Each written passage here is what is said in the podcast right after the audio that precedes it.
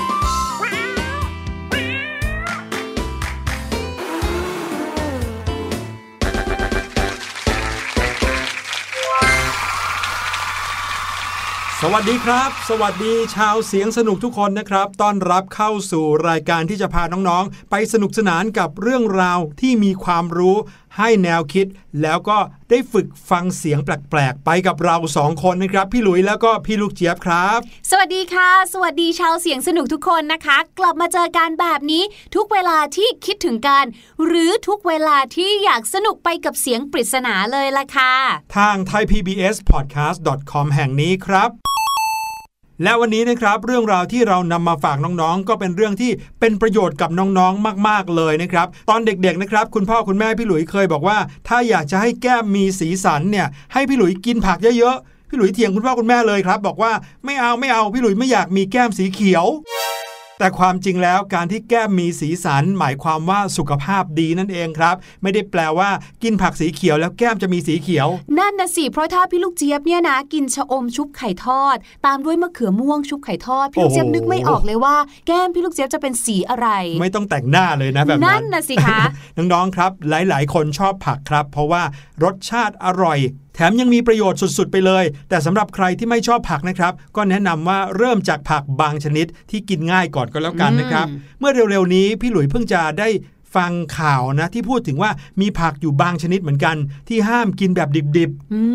มๆเดี๋ยววันนี้เราจะมานั่งหาความจริงเกี่ยวกับเรื่องนี้กันครับ ว่ามีผักชนิดไหนที่ห้ามกินดิบๆ จริงหรือเปล่า ใช่ผักทุกชนิดไหมที่จะต้องปรุงให้สุกซะก่อน แต่ว่าก่อนหน้านั้นครับ เราจะมาฟังเสียงปริศนากัน วันนี้เสียงปริศนาของเราไพเราะมากๆครับพี่ลูกเจี๊ยบอุ๊ยเพราะว่าเป็นเสียงของเครื่องดนตรี อ้าว นึกว่าพี่หลุยอะเก็บเสียงพี่ลูกเจี๊ยบไป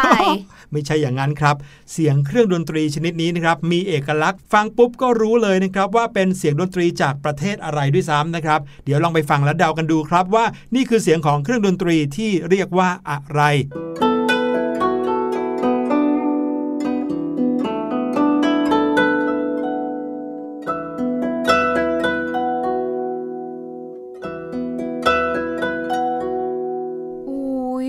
จริง ๆ ด้วยเรียกว่าฟังแล้วเกือบจะหลับเลยอะพี่หลุย นี่ก็เป็นเพราะว่าจังหวะเขาช้าอาจจะฟังแล้วเคลิบเคลิ้มใช่ไหมจริงแต่ถ้าเกิดว่าเป็นจังหวะเร็วๆนะโอ้โหบอกเลยว่า ตื่นเต้นมันเหมือนกัน เดี๋ยวเครื่องดนตรีนี่แหละเครื่องดนตรีนี้สามารถที่จะอัพบีทอืมให้ไวได้ด้วยเหรอคะ ได้ครับตายแล้ว ในหนังจอมยุทธบางเรื่องนะ มีการใช้เครื่องดนตรีนี้เป็นอาวุธด้วยอุ้ยแบบบรรเลงแล้วจะทำให้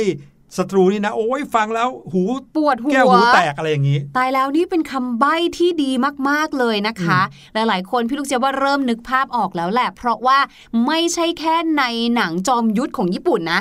ในหนังของจีนอืมก็มีเหมือนกันเครื่องครับดนตรีที่เขาสามารถพกเป็นอาวุธกันได้เลย แถมยังเป็นญาติกับเครื่องดนตรีไทยบางชนิดอีกด้วยครับอืมพี่ลูกเจี๊ยบเนี่ยเคยสงสัยมาโดยตลอดเลยว่าบรรดาจอมยุทธเหล่านั้นเนี่ยพอต่อสู้กันแล้วเนี่ยไปคว้าเอาเครื่องดนตรีนี้มาเนี่ย ตอนแรกเขาเก็บไว้ที่ไหนกันเหรออะเขาพกไว้ไงข้างหลังนั่นนะสิไม่เห็นจะแบบว่ามีดูคล้องตัวกันมากเลยอะอะลองเดากันดูก็แล้วกันนะครับ ว่านี่คือเสียงของเครื่องดนตรีอะไรครับ แต่ว่าตอนนี้อย่างที่บอกครับเราจะมาตะลุยคำถามเกี่ยวกับเรื่องของประโยชน์จากผักบางชนิดครับ หลายคนบอกว่าผักบางชนิดไม่ควรกินดิบอืมๆแต่บางชนิดเชื่อไหมว่ากินดิบๆ ให้ประโยชน์มากกว่าอีกอืมจะมีอะไรบ้างตามเรามาเลยครับ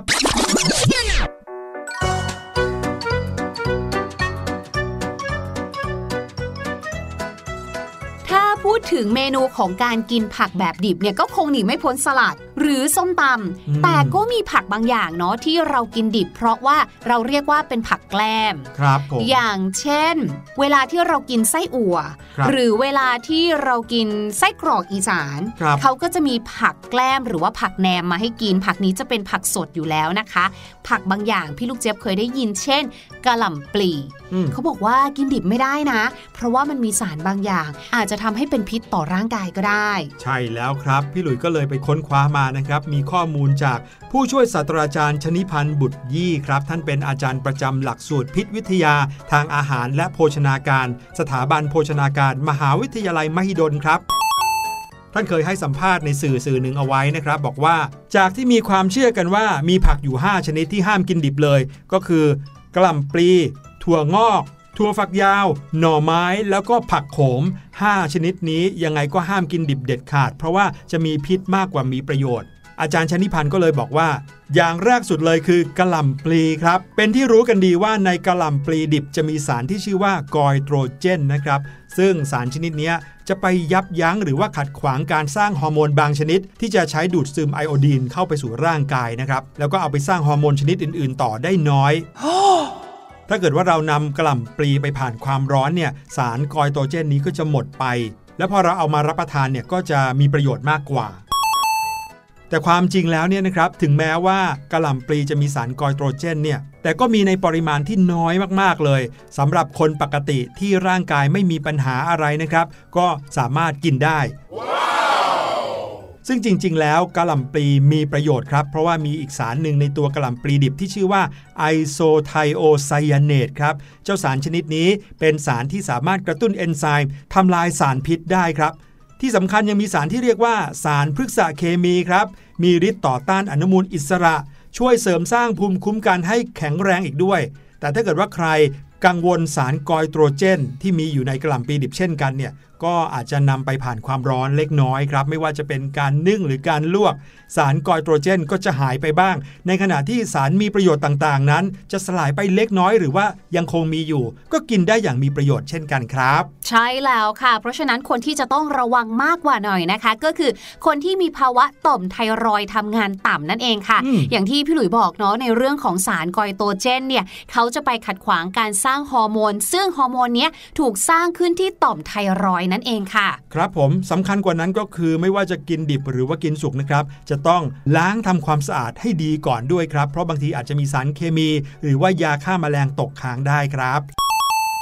มาถึงผักอย่างที่ 2 กันบ้างค่ะ เป็นผักที่พี่ลูกเจี๊ยบชอบมากๆเลย เพราะว่าเวลาที่เราเอามาผัดใส่หมูสับ ใส่เต้าหู้เนี่ยนะคะ มันอร่อยมากจริๆงเลยล่ะค่ะ นั่นก็คือ ถั่วงอกค่ะ เรียกว่าเป็นผักอย่างแรกของพวกเราชาวเด็ก ๆ ที่เคยปลูกแล้วก็ปลูกได้กันเลยเนาะใช่ที่โรงเรียนมักจะเป็นโครงการ โครงงานสิให้ปลูกถั่วงอกกันนะคะ พี่ลูกเจี๊ยบเองเนี่ยก็เคยได้รับการบอกเล่าจากที่บ้านเหมือนกันนะว่าเออถั่วงอกเนี่ยอย่าไปกินดิบนะ แต่ว่าตอนนั้นเนี่ยเราก็ยังไม่ได้ถามถึงเหตุผลนะคะ แต่ตอนนี้เราเข้าใจแล้วแหละค่ะว่า การที่บรรดาผู้ใหญ่เนี่ยนะเขาบอกเราว่าถั่วงอกห้ามกินดิบเนี่ยเพราะว่าถั่วงอกเนี่ย อาจจะมีเชื้อจุลินทรีย์ หรือสารฟอกขาวปนเปื้อนได้ค่ะ คือบรรดาร้านค้าเนี่ยเขาก็รู้ไงว่า ผู้บริโภคหรือว่าคนซื้อเนี่ยนะชอบซื้อของสวยๆงามๆถั่วงอกเนี่ยปลูกในดินเนี่ยบางทีแน่นอนเขาก็อาจจะไม่ได้ขาวผ่องขาวจั๊วอาจจะต้องมีเศษดินหรือว่าสีน้ำตาลบ้างใช่ไหมคะ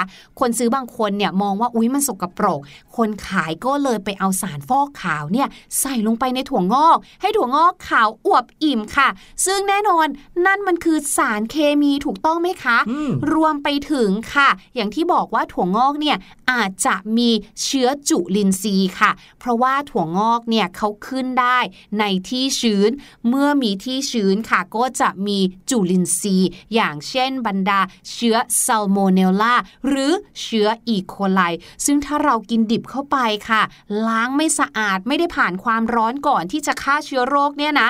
เราเนี่ยก็จะได้รับเชื้อโรคเหล่านั้นก็ไปอยู่ในตัวเต็มๆ อาจจะเกิดอาการท้องเสีย หรือแย่ไปกว่านั้นนะ อาจจะติดเชื้อในกระแสเลือดโอ้โหน่ากลัวเข้าไปใหญ่เลย ดังนั้นค่ะสำหรับใครนะคะที่ไม่อยากจะป่วยค่ะ แนะนำสองข้อ ข้อแรกค่ะ ก็คือถ้าอยากจะกินดิบนะคะ ให้นำถั่วงอกค่ะ ล้างให้สะอาดด้วยการไปแช่ในด่างทับทิมก่อนเพื่อฆ่าจุลินทรีย์นะคะ หรือถ้าเกิดว่าเราเนี่ยไปกินตามร้านอาหารนะก็อาจจะหลีกเลี่ยง การกินถั่วงอกดิบไปก่อนค่ะ แต่ถ้าอยู่ที่บ้านนะคะ ก็ให้ผ่านความร้อนสักหน่อย หรือถ้ากินข้างนอกก็เลือกเมนูที่ ถั่วงอกนั้นผ่านความร้อน อาจจะบอกทางร้านว่าช่วยลงไปลวกให้ได้ไหม หรือเมนูที่เอาถั่วงอกไปผัดแบบนี้ก็ถือว่าช่วยกันไปได้เยอะเลยล่ะค่ะ มาถึงผักชนิดที่ 3 ที่ว่ากันว่าห้ามกินดิบนะครับ นั่นก็คือ ถั่วฝักยาวนั่นเองครับ อาจารย์ชนิพันธ์บอกว่าถั่วฝักยาวเนี่ยเราจะต้องระวังมาก ๆ เลยก็คือพวกสารกำจัดศัตรูพืชครับ เพราะว่าถ้ามีการฉีดสารเคมีป้องกันพวกแมลงศัตรูพืชเนี่ย ถั่วฝักยาวจะเป็นพืชชนิดแรก ๆ ที่มีเลยแหละ เพราะว่าเป็นพืชที่เอามาซื้อขายกันเยอะ แล้วแมลงก็ชอบด้วยนะครับ ถ้าเกิดว่าแมลงกินเยอะๆ มันอาจจะไม่สวย คนซื้อก็ไม่ค่อยอยากซื้อเหมือนอย่างที่พี่ลูกเจี๊ยบบอกนะครับ ปกติแล้วถ้าอยากจะกินถั่วฝักยาวแบบที่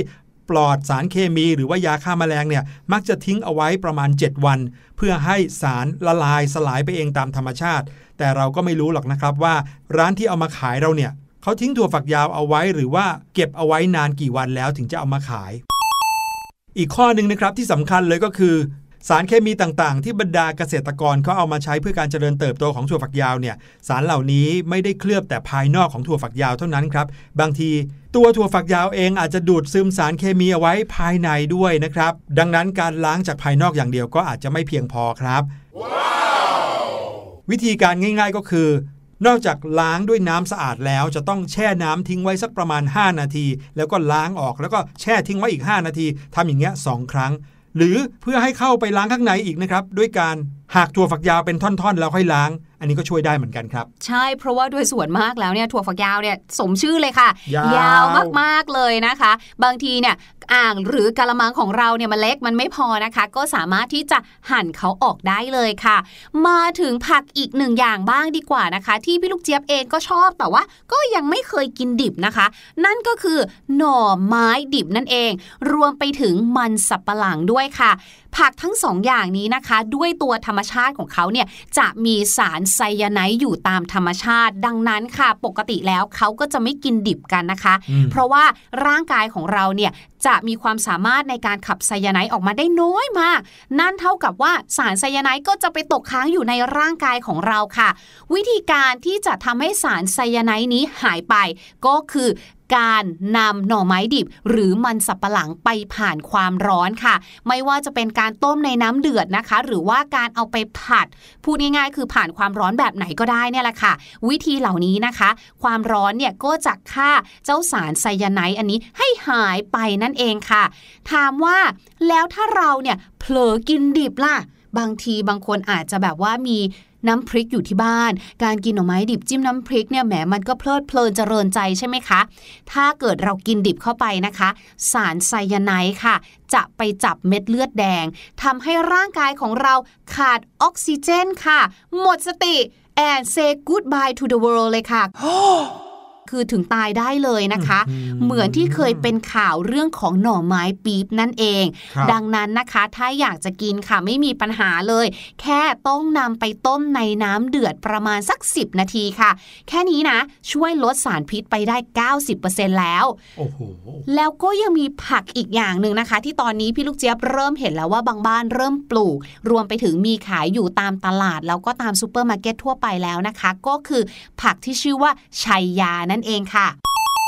ผักชายานะคะก็เป็นอีกหนึ่งผักค่ะที่มีสารไซยาไนด์อยู่ตามธรรมชาติอยู่ในตัวเขาค่ะ ดังนั้นสำหรับใครนะคะที่อยากจะกินค่ะ ก็ต้องนำไปผ่านความร้อนไปปรุงสุกด้วยวิธีไหนก็ได้เมนูไหนก็ได้เลย แค่ว่าห้ามกินดิบเท่านั้นเองค่ะ ครับผม ผักอีกชนิดหนึ่งนะครับที่ว่ากันว่าห้ามกินดิบ ความเป็นจริงแล้วเป็นยังไงมาฟังกันนะครับ ผักชนิดนี้ก็คือผักโขมครับอู้ป๊อปไอชอบกินอืมฟังดูแล้วเหมือนกับว่าจะต้องขมแน่เลย แต่ว่าอืมผักโขมนี่นะครับเป็นผักที่มีประโยชน์มากๆ วิตามินสูงมากๆเลยนะครับ หลายๆ คนก็จะชอบผักโขมในเมนูผักโขมอบชีสนะครับ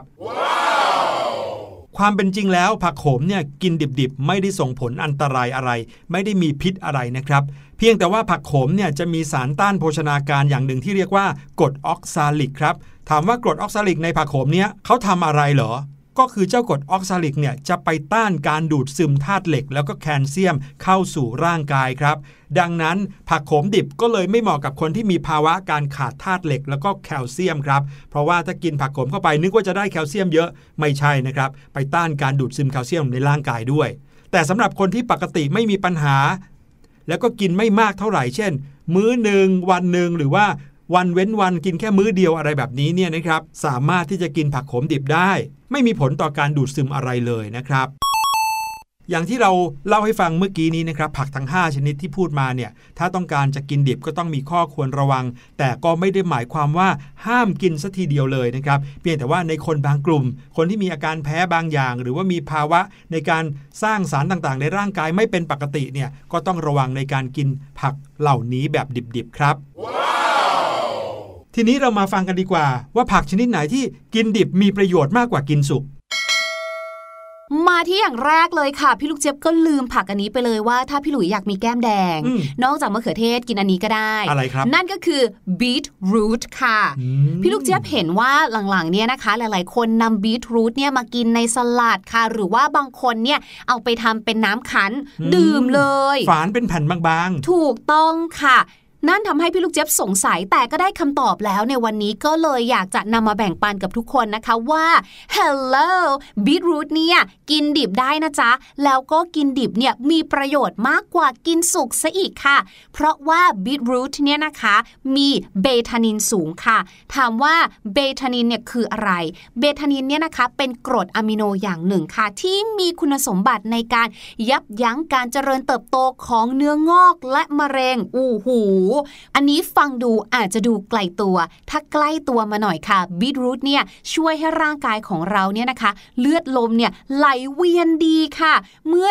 ร่างกายของเราเนี่ยนะคะ เลือดลมไหลเวียนดีหมายความว่ายังไง ก็จะนำพาออกซิเจนไปเลี้ยงส่วนต่างๆ ของร่างกายได้ดีขึ้นยังไงล่ะคะๆอืมนอกจากนั้นค่ะ ในบีทรูทเนี่ยนะคะ ก็ยังมีโฟเลตสูงอีกด้วย โฟเลตหาได้ในไข่นะจ๊ะ ดังนั้นค่ะ ถ้าเราเนี่ยเผลอไปทำให้สุกเนี่ยนะคะ ก็จะทำให้โฟเลตเนี่ย say goodbye หายไปเลยค่ะ ถึง 25เปอร์เซ็นต์ค่ะ การกินบีทรูทแบบดิบเนี่ยนะคะ ก็เลยจะเป็นประโยชน์มากกว่านั้นเองค่ะอืมช่วยรักษาโฟเลตเอาไว้ ใช่แล้ว ผักอีกชนิดหนึ่งครับที่ควรจะกินแบบดิบมากกว่า ซึ่งบอกได้เลยว่า ไม่ค่อยเห็นใครกินผักชนิดนี้แบบดิบสักเท่าไหร่นัก นั่นก็คือบรอกโคลีครับอุ้ย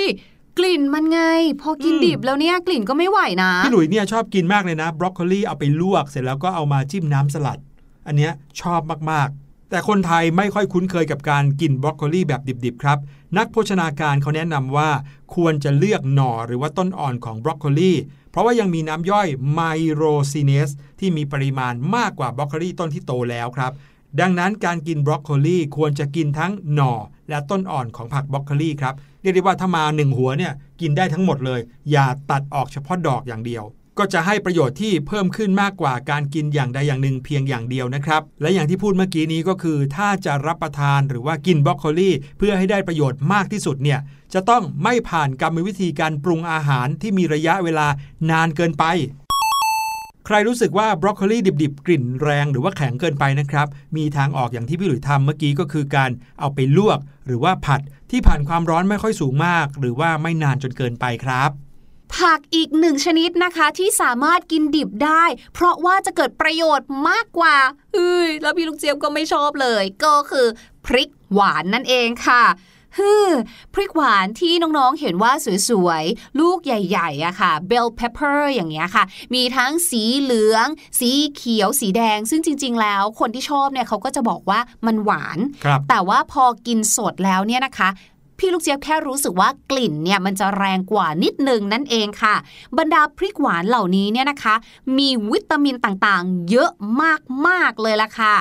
และวิตามินเหล่านี้นะคะ ก็จะหายไปถ้าเราเนี่ยนำเขาไปเจอความร้อนหรือพูดง่ายๆ คือปรุงด้วยความร้อนนั่นเอง นั่นทำให้การกินแบบดิบๆเนี่ยนะคะ ก็จะทำให้ได้วิตามินมาแบบเต็มๆมากกว่า แต่สำหรับใครนะคะ ที่เหมือนพี่ลูกเจี๊ยบไม่ชอบการกินแบบที่ เป็นแบบดิบเลย แนะนำให้เอาไปย่าง การย่างเนี่ยไม่น่าเชื่อเลยค่ะว่า จะยิ่งทำให้พริกหวานเนี่ยนะคะ สมชื่อเลยคือ หวานเพิ่มขึ้นไปอีก และวิตามินก็ยังคงอยู่ด้วยค่ะคือไม่สูญเสียไปมากนัก ใช่ หวังว่าเรื่องนี้จะเป็นประโยชน์กับน้องๆที่ชอบกินแล้วก็ไม่ชอบกินผักทุกคนนะครับลองเลือกดูเอาล่ะฝากน้องๆ ไว้กับเพลงเพลงนี้ก่อนดีกว่า แล้วเดี๋ยวช่วงหน้า ภาษาอังกฤษดีๆ จากเพลงยังรอน้องๆอยู่กับเพลงที่มีชื่อว่าเล่มไหนครับ หนังสือแบบไหน ก็ล้วนแต่ให้เรียนรู้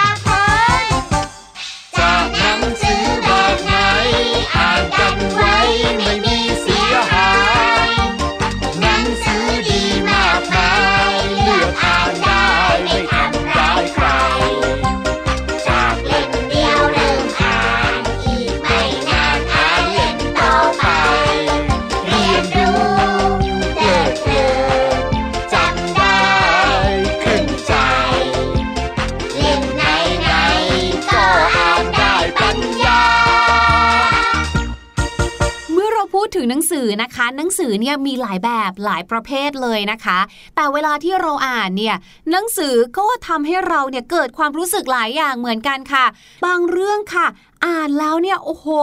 รู้สึกว่า pager turner มาก ๆ เลยก็คืออ่านแล้วสามารถพลิกหน้าต่อไปได้เรื่อย ๆ เลย แปลว่าหนังสือเล่มนั้นเนี่ยมันสนุกนั่นเอง สมมติพี่ลูกเจี๊ยบอ่านแล้วรู้สึกว่าหนังสือเล่มนี้เนี่ยอ่านแล้ววางไม่ลงเลยอะพี่หลุย พี่ลูกเจี๊ยบก็จะบรรยายว่าหนังสือเล่มนี้เนี่ย so addictive so addictive มาจากคำว่า addict ที่แปลว่าเสพติดค่ะ ก็คือวางไม่ลงเลย เหมือนกับ pager turner เลยนะคะ คือมันสนุกนั่นเองค่ะ ตอนนี้ได้เวลามาเฉลยเสียงปริศนากันแล้วล่ะครับ ลองฟังกันดูอีกสักทีหนึ่งแล้วเดี๋ยวกลับมาเฉลยครับ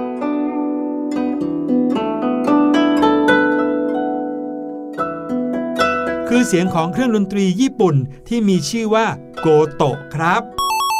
วันนี้รายการเสียงสนุกหมดเวลาลงแล้วนะครับ พี่หลุยและพี่ลูกเจี๊ยบต้องขอลาไปก่อน EP หน้าจะมีอะไรสนุกสนุกๆรอน้องๆอยู่ อย่าลืมคลิกเข้ามาใน thaipbspodcast.com วันนี้ลาไปก่อนแล้ว สวัสดีครับ สวัสดีค่ะ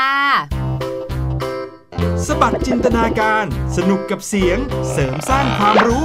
ในรายการ